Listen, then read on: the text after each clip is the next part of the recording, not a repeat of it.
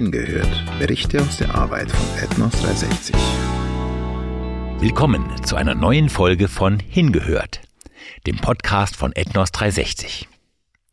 In unserer aktuellen Miniserie beschäftigen wir uns mit dem Thema Jüngerschaft und wollen heute davon berichten, dass Jüngerschaft keine Einbahnstraße ist, sondern sowohl der Vorangehende als auch der Nachfolger davon profitieren können. Jeder bringt seine eigenen Erfahrungen, Stärken und Schwächen mit.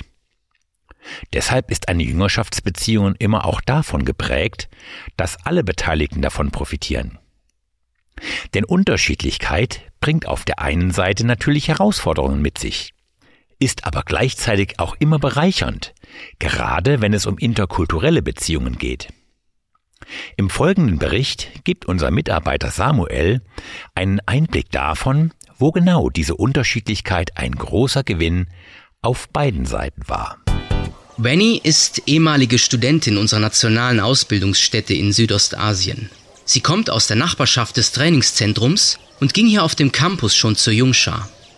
Als sie mit der Schule fertig war, wurde sie gedrängt, zu studieren und Karriere zu machen, damit sie es einmal besser haben würde als ihre Eltern. Aber sie konnte sich mit diesem Gedanken nicht anfreunden, denn sie wusste um so viele Menschen, die noch keine Möglichkeit haben, die gute Nachricht zu hören und zu verstehen. Deshalb entschied sie sich für die Ausbildung mit Ethnos 360. Zur gleichen Zeit kam auch Julie, eine etwas schüchterne Kanadierin in unsere Region, um ihr Sprach- und Kulturstudium abzuschließen. Venny, die sehr aufgeschlossen ist, wurde ihre Sprachhelferin und beste Freundin. Sie stellte Julie ihren Freunden, ihrer Familie und ihrer Gemeinde vor und wurde so zum Türöffner und Mittler für Julie. Julie erlernte den lokalen Dialekt, die Kultur und die Weltanschauung in unserer Gegend durch Vanny und ihr Netzwerk an Freunden wie kaum ein anderer Ausländer unter uns. Nun gehören die beiden zu einem Team, das auf einer abgelegenen Insel arbeitet. Sie möchte die nächste Generation erreichen, die Bibel übersetzen und die kleine Gemeinde dort unterstützen. Venny ist sehr anpassungsfähig, ständig unter Leuten und meist umgeben von einer Horde Kinder. Sie gibt Nachhilfe und leitet Kinderstunden. Venny hat die lokale Sprache zügig gelernt. Sie weiß, was im Dorf los ist und sie kann viele Geschichten erzählen.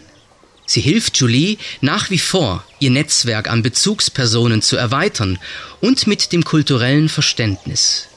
Julie dagegen ist eher strukturiert und darauf bedacht, systematisch dem Protokoll zu folgen. Sie hilft Venny mit technischen Dingen und damit das Ziel vor Augen zu behalten. Sie ermutigen einander, sie sind sich aber auch gegenseitig Rechenschaft schuldig und wollen andere zu Nachfolgern und Jüngern machen. Sie ermutigen einander, sind sich aber auch gegenseitig Rechenschaft schuldig und wollen andere zu Nachfolgern und Jüngern machen. Ich finde es genial, wie Gott seine Gemeinde baut und dazu Menschen aus so unterschiedlichen Hintergründen und Kulturen zusammenstellt.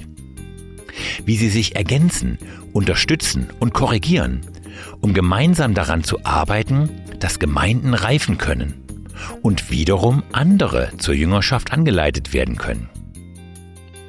Wo hast du die Möglichkeit, von anderen zu profitieren? Oder selbst andere zu prägen? Auch hier in Deutschland kann eine gelebte Jüngerschaftsbeziehung ein echter Segen sein. Dazu fällt mir Sprüche 27, Vers 17 ein. Eisen wird scharf durch Eisen, und ein Mann schärft das Angesicht des anderen. Ich freue mich, wenn du auch nächste Woche wieder dabei bist. Denn dort entführen wir dich auf eine ferne Insel in Papua-Neuguinea. Du kannst also gespannt sein.